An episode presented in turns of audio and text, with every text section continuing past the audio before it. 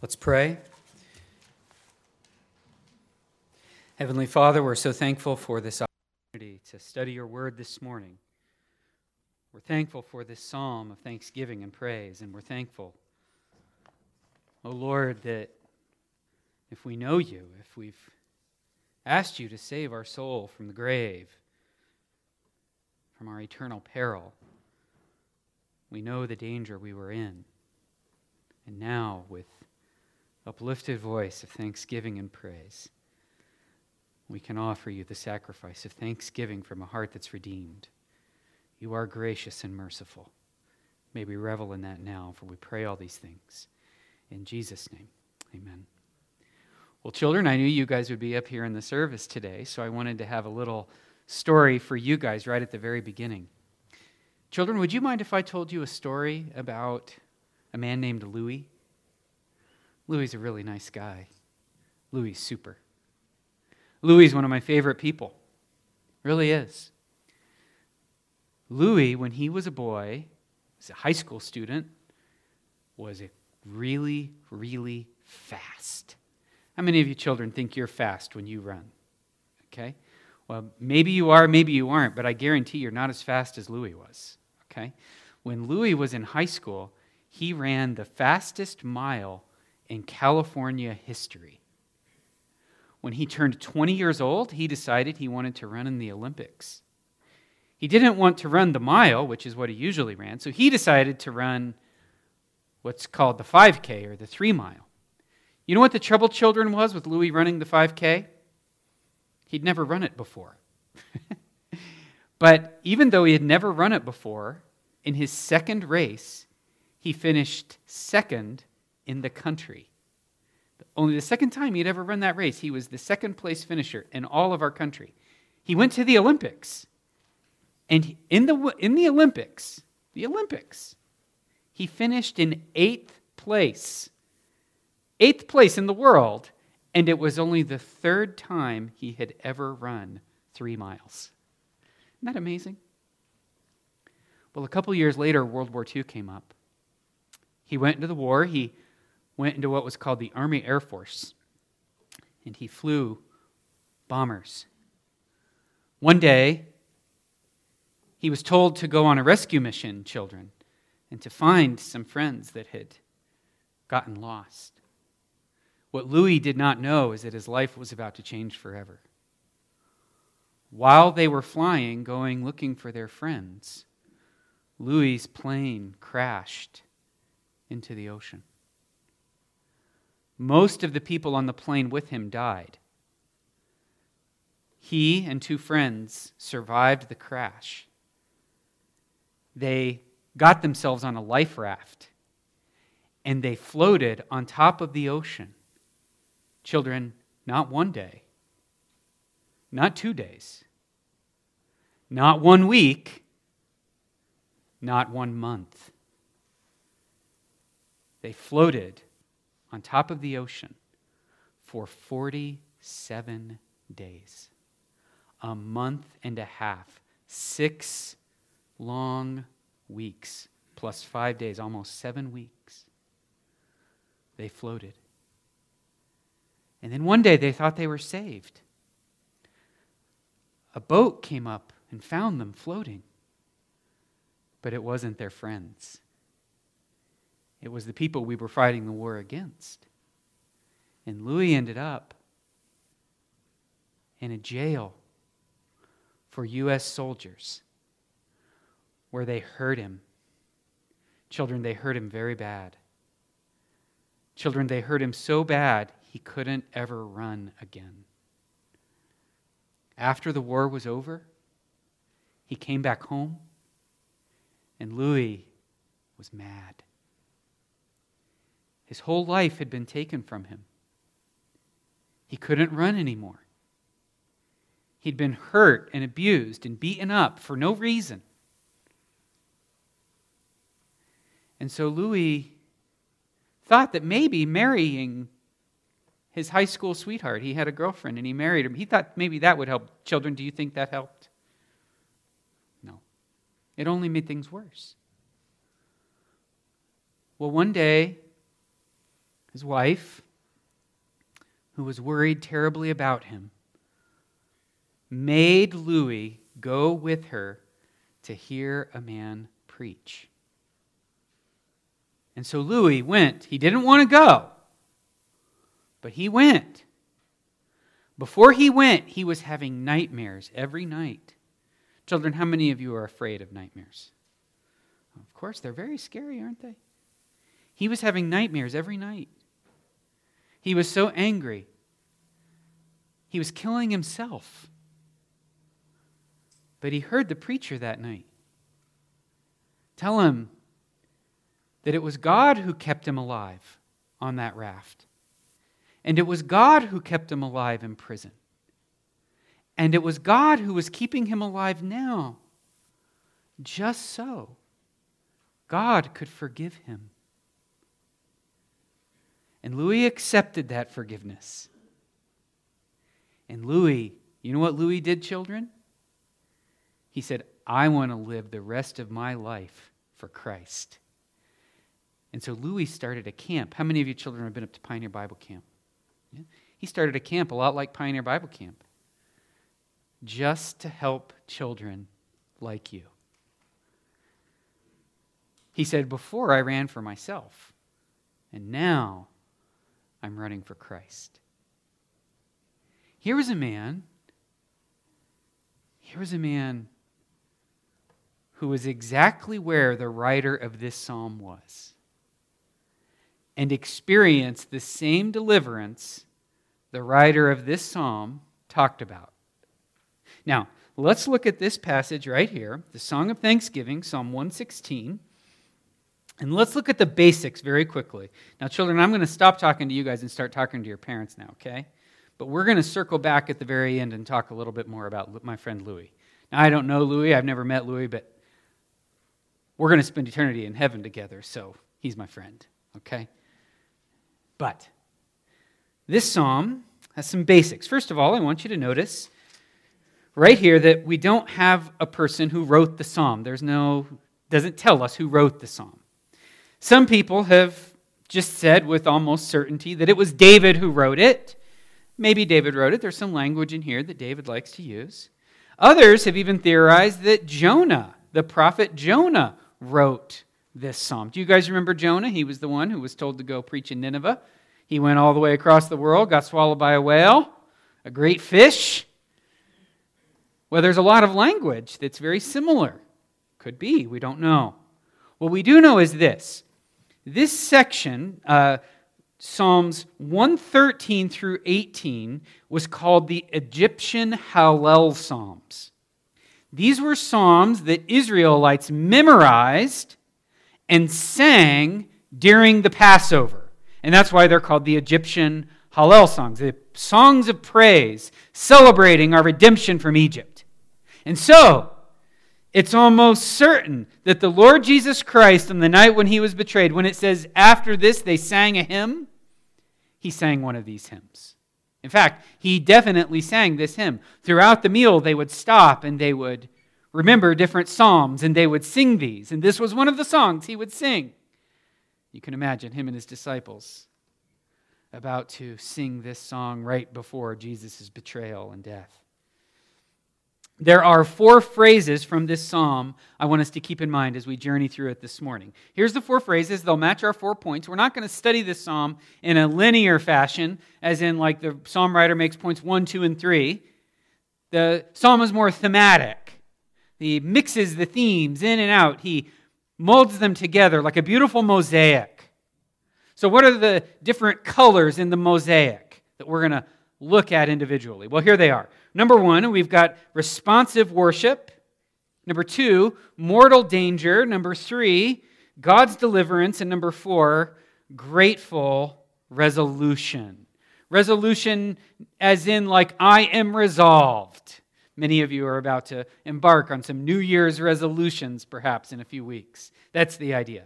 Responsive worship, mortal danger, God's deliverance, and grateful resolution. Let's look first and foremost that this is a psalm, Psalm 116, of responsive, responsive worship. This psalm is a response to something that God has done. Right here, look at the very first words I love Yahweh. I love the Lord. In fact, it's even more dramatic in Hebrew. It's ahava, I love. Love right there at the very beginning. I love the Lord. Why? And he's going to say, because. Let's look at our translations right here. There are four specific because statements. I love the Lord because he heard my voice. Verse 2, because he inclined his ear. Go down to verse 7. I love the Lord because he has dealt bountifully with me. That word for, for he has dealt, that word for is the same Hebrew word as because. It's very easy to see in the original language. I love the Lord because he's dealt bountifully with me. And let's look at verse 8.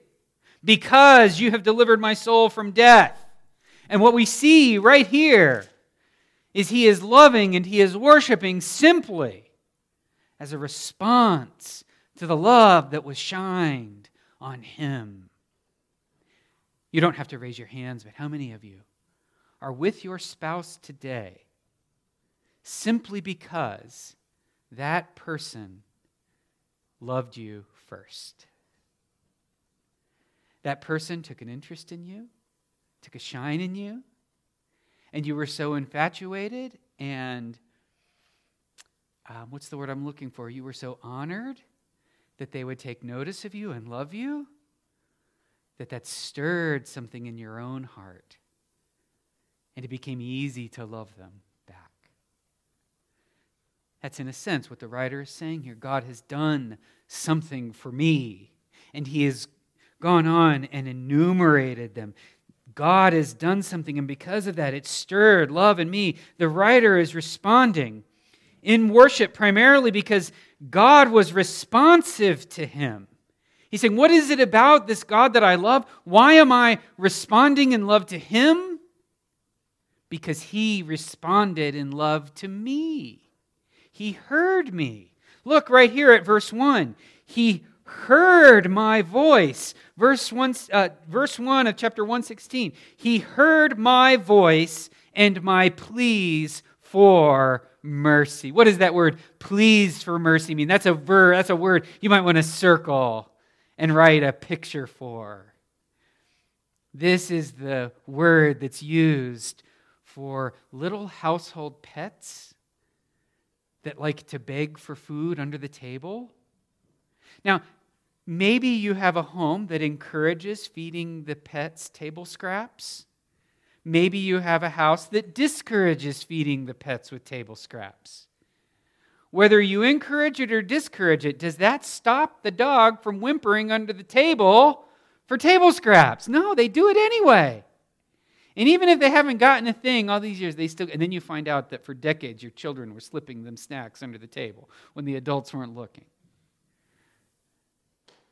Animals under the table whimpering, begging, for food and your heart is stirred. My wife has been giving me a hard time. We have little outdoor kittens. We keep them because they cats because they keep the rodents down in the summer. And while she was away, I would not only go out there and give them milk in the evening, I warm the milk up in the microwave and give them warm milk. Because as I walked in, they would come up and purr. And I was like, oh, I'll give you warm milk. Well, now they're like beasts when you go out there. They think every time it's warm milk, but I digress. Anyway, this is pitiful moans, whimpering. This isn't so much a content, but a posture. It's a man who's on his knees before the Lord, realizing, I, the most I can do is this pitiful whimper for your help. And God heard that. God heard that.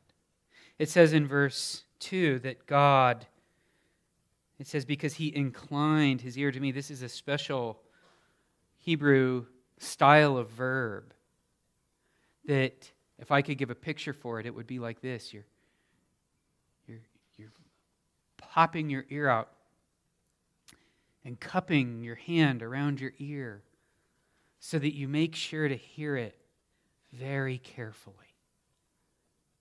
That's the posture that this psalm writer says that God has taken just for him, he's, he's inclined his ear to me. Number three, Yahweh responded to these prayers with three distinct actions in verse 6. He saved. In verse 7, he dealt bountifully, which we'll get to later. And in verse 8, he delivered. It's not that God, we would all acknowledge that God hears these things. We would all acknowledge that God can even incline his ear, but how many of us have fallen into, into the trap of thinking that maybe God didn't care or that maybe God was neutral in the matter? That God was somehow impassively observing what was going on in our lives. And the writer is observing right here God not only heard, God not only inclined his ear, but God stirred himself to act on my behalf. He didn't just deliver me, he didn't just save me. His deliverance was so profound, his salvation was so great that my life can only be described now in terms of bounty. God has dealt bountifully with me. God heard and responded, and because of this responsive grace and mercy and deliverance and bounty, my heart explodes with love and gratitude for what God has done. That's our first mosaic tile. Let's move on to our second mortal danger. This writer is describing a moment of his life where he was in mortal danger. He says in verse 3 that he, in fact, he's going to give five different words, but we've kind of um, categorized them as three in verse, uh, verse 5. Um, I'm sorry, in verse 3 he's going to describe this moment in his life. The snares of death encompassed me, the pangs of Sheol laid hold on me. I suffered distress and anguish. These, these snares of death are literally ropes. Almost, you can almost see uh, death is personified here. The grim reaper sending out his lasso, the grim reaper taking his ropes and tying you in, throwing his net around you and drawing it to himself. The writer is saying, I was helpless. I was, I was a man to be pitied. I'd been drawn into the hands of death itself. He says right here that the pangs of Sheol laid hold on me.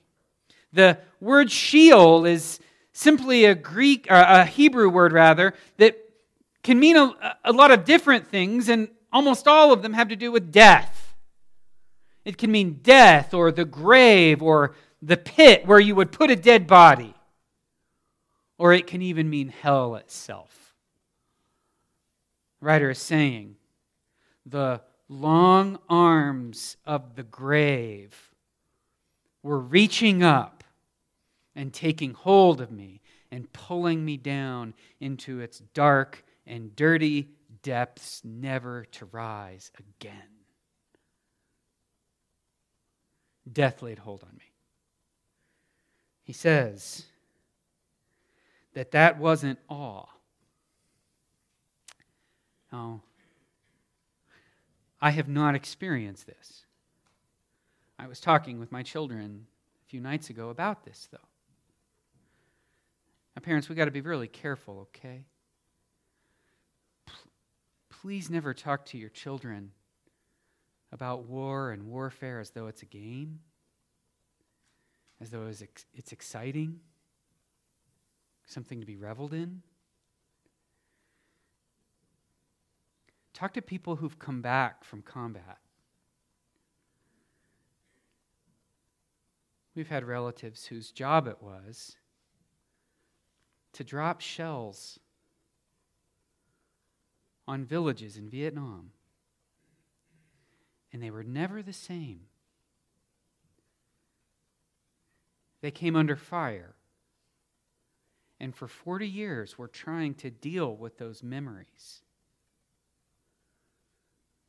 Police officers in our land have had shots fired at them in anger.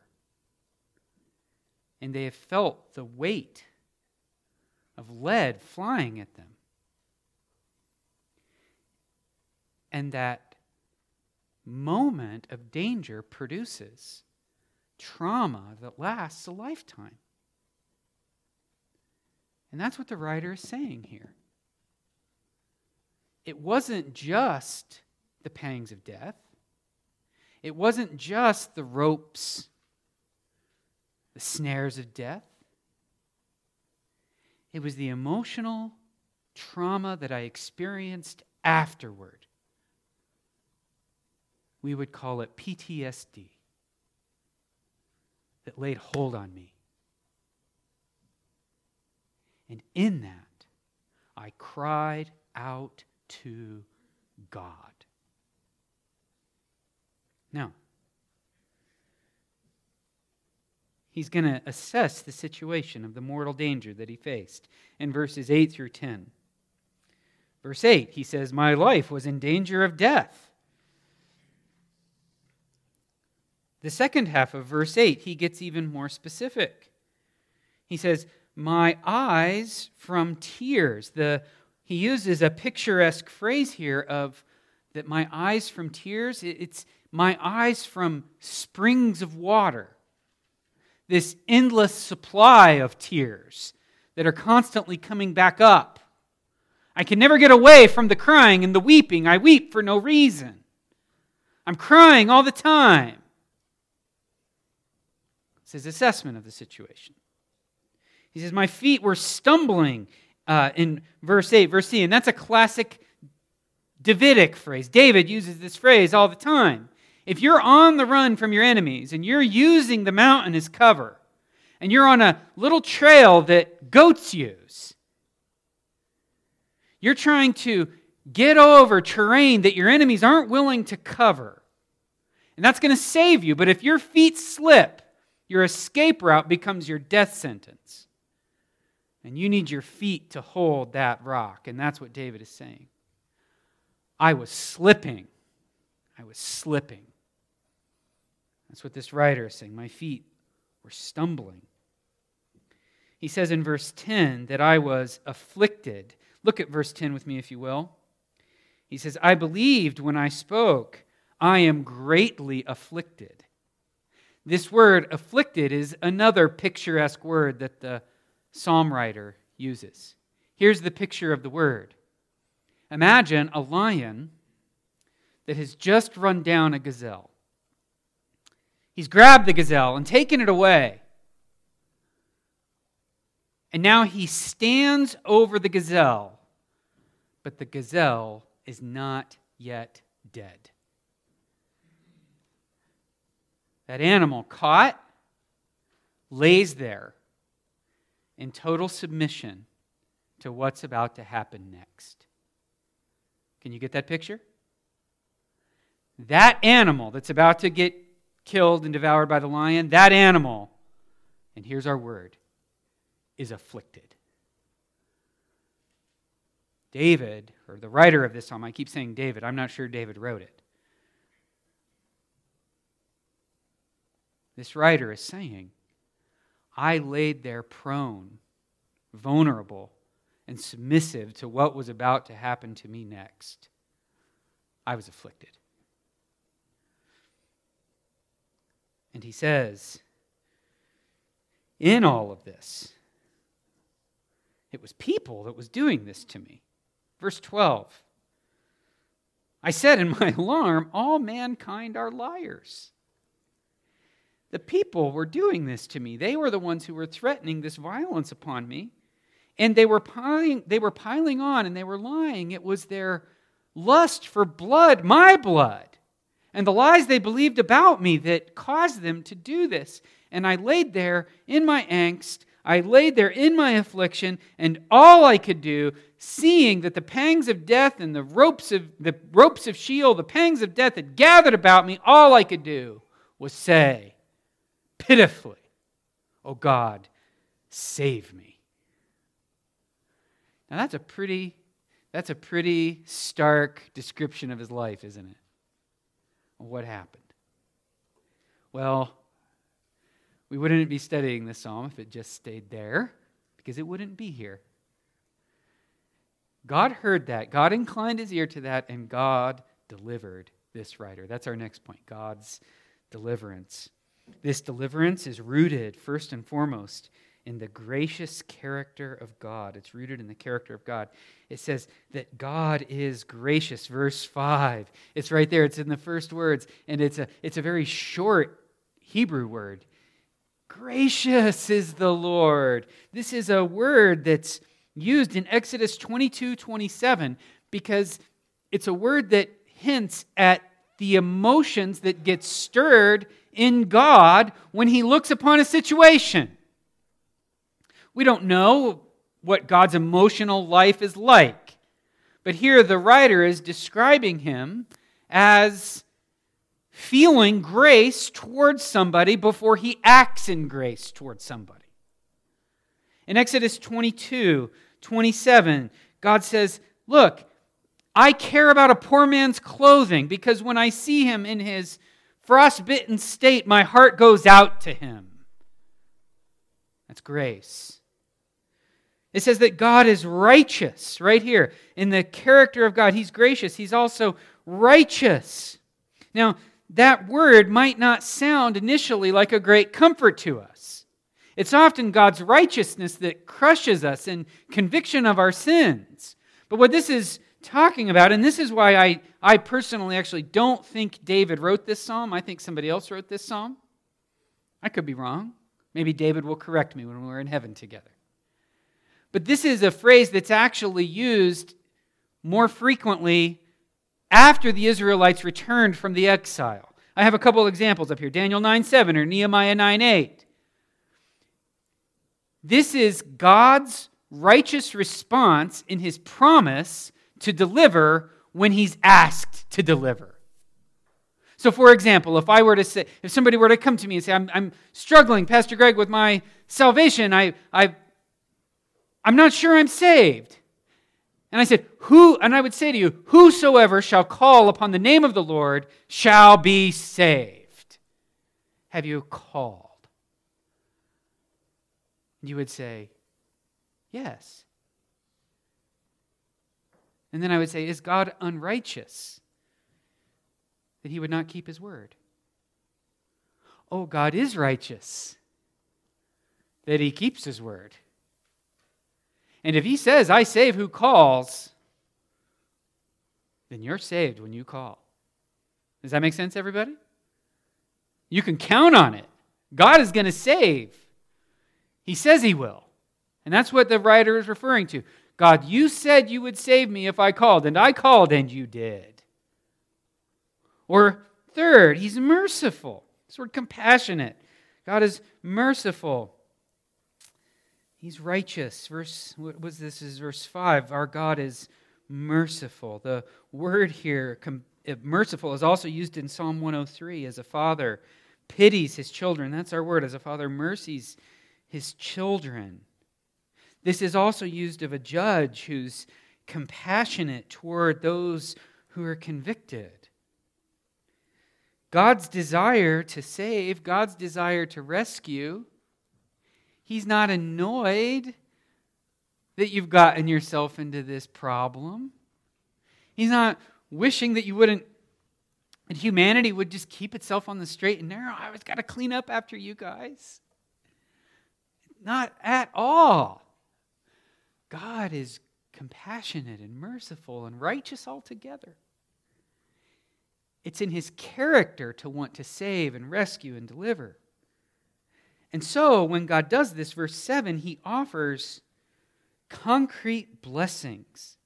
He gets him out of the trouble, but then he just doesn't leave him to his own devices. He continues to pile mercy upon mercy, grace upon grace. Look at verse 7. Return to your rest, O my soul. For the Lord has dealt bountifully with you. This word dealt bountifully is a harvester's term. Think of an apple tree. One tree and all the many apples it produces. One. Bushels of apples. And that's what th- this word is actually used most commonly with almonds. Now, I'm not an almond farmer, nor am I the son of an almond farmer. But I would imagine that a lot of almonds come from one almond tree. It's a tree, correct? Yes. It's bountiful. Lots of supply through one object. God has supplied bountifully. Like the most luxuriant uh, almond tree you've ever seen. And it renews almonds year after year after year. It's the idea. Now, let's pause in our thinking right there, okay? Everybody, gather your strength back with me very quickly. What do you do with that? What do you do with that? It's okay. I can recall a time in my life when that was me. And God moved toward me and saved me and delivered me. Little me, I didn't deserve it, but He did. And now I look at my life and I look at how blessed I am. What do I do now with that?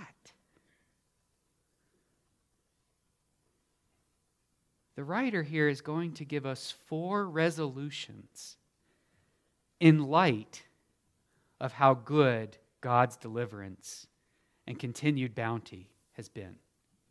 And these will also serve as our applications, okay? Four resolutions, four grateful resolutions based on how good God has been. Number one, he says in verse 13, I will celebrate salvation. This is another reason I'm not totally sure that David wrote this psalm. This is not a picture that David uses very often. He says in verse 13, I will lift up the cup of salvation. I will lift up the cup of salvation. The idea of lifting up a cup is rejoicing in a giant celebratory meal. This has to do not, not just with like a toast at the beginning or at, at a wedding reception.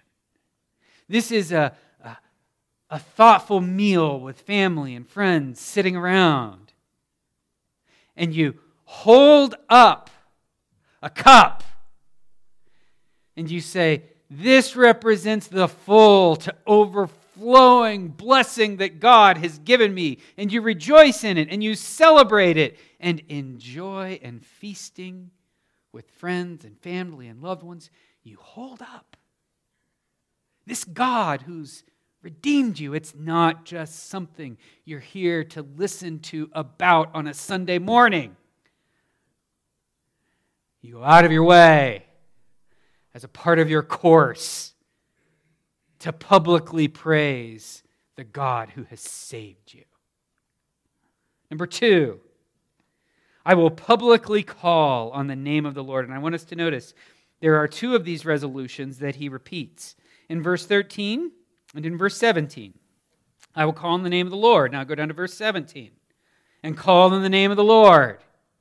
Right here, he's repeating this, and it's a public call. And to call on the name of the Lord is inherent in that idea of the name of the Lord. Like, why would you say, I'm going to call on the name of the Lord? Okay? Imagine on my wife's birthday, I, I got up here and I said, I want to call on the name of Danielle.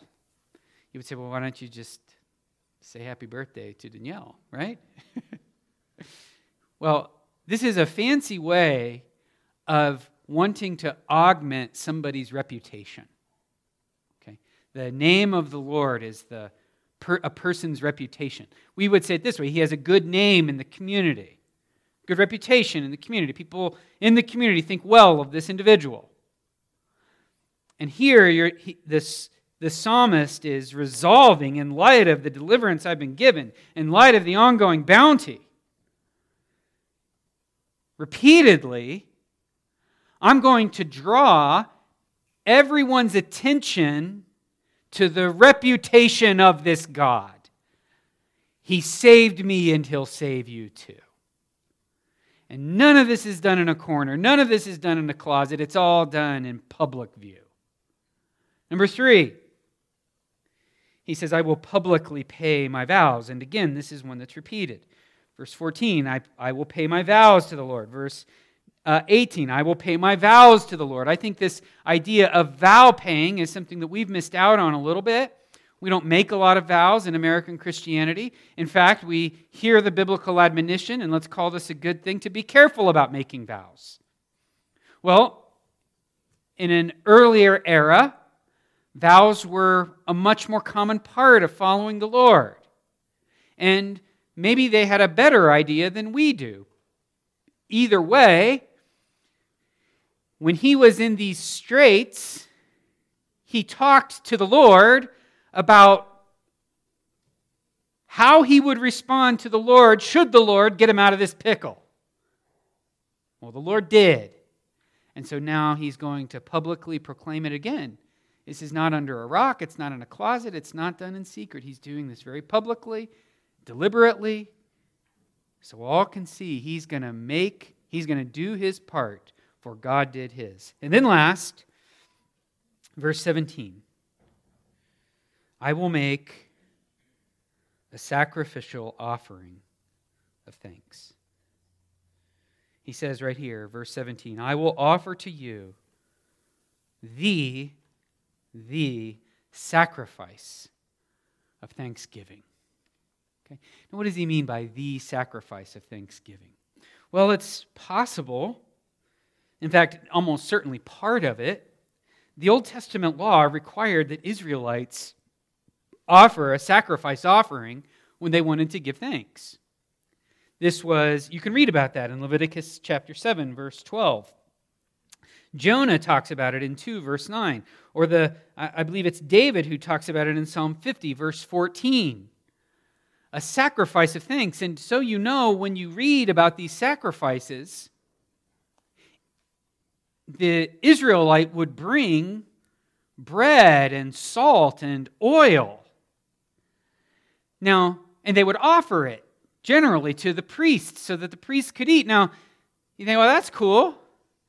Like when I get a hankering for some bread, I just go to the valley market and I pay a couple bucks and I get some garlic bread or whatever bread they have. This was something more than just a single loaf of bread. This is actually quite a big allotment of bread. You would go to the expense of acquiring a good portion of it, quite a bit of it, enough to feed several hundred priests, and you would get the oil and the salt that would go with it.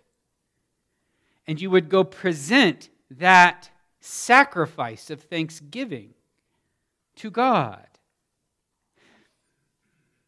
It was a demonstration of gratitude that God, you gave to me my life, and now I want to give to you of my life as a reflection of how good you've been to me. This was a, a sacrifice that cost this writer something. This was his resolution. I will give something of myself. What would it look like? What would it look like if a person got hold of these resolutions? I think I know. Maybe a little bit. You remember my introduction about Louis, Louis Zamperini? when he was, by the way, I think Pastor Dom will like this. When he was in the prison camp in Japan, to keep his fellow prisoners encouraged, he would tell them Italian recipes of food to try to encourage them that maybe if they got out, they could have meatballs and, and uh, sausage and pasta. Uh, the trouble is, he was making most of it up, okay, because he was just trying to keep him encouraged, so he would just toss in whatever he thought sounded good, okay? the prisoners who were with him remembered that. They all talked about it afterward. We would just wait on pins and needles to hear Louis's latest recipe. Okay. Well, he, as I told you, got saved. He gave his life to a camp in California to troubled youth. He would have 14 year olds, 15 year olds who are at risk. They'd go hiking, go horseback riding. They would go kayaking, mountain, mountain climbing. And his message to them was that God would deliver them from their trouble, just like God delivered him from trouble. The only reason we know anything about Louis Zamperini is not because Louis did anything to make himself publicly known, but a very skilled writer named Laura Hillenbrand got a hold of his story, wrote a book about it, was later made a movie. Well, that would be all well and good, right? Friends, Louis took several trips to Japan to meet with the prisoners who heard him. And he would tell them, and he did all this on his own nickel, and he would tell them that God delivered him, and God will deliver you, God will be gracious to you, God will save you. Now, friends, there was, there was one person who hurt him the most. There was one person that hurt him the most. And he wrote that person a letter. Here's the letter. This is Louis talking. He says, As a result of my prisoner of war experience, under your unwarranted and unreasonable punishment, my post war life became a nightmare. It was not so much due to the pain and suffering as it was to the tension and stress and humiliation that caused me to hate you with a vengeance. Under your discipline, my rights, not only as a prisoner but also as a human being, were stripped from me.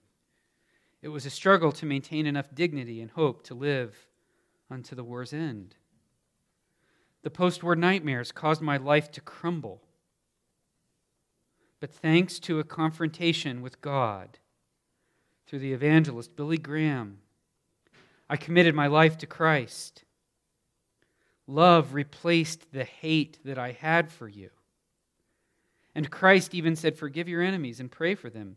As you probably know, I returned to Japan in 1952 and was graciously allowed to address all the criminals at uh, criminals of war at Sugamo prison. I asked them about you and was told that you had probably committed suicide, which I was sad to hear.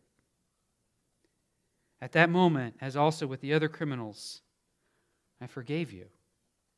And now, I would hope that you would also become a Christian. Amen. Do you hear that? That's what it sounds like when Psalm 116 resolutions take hold. I'd encourage you to give that some consideration this week.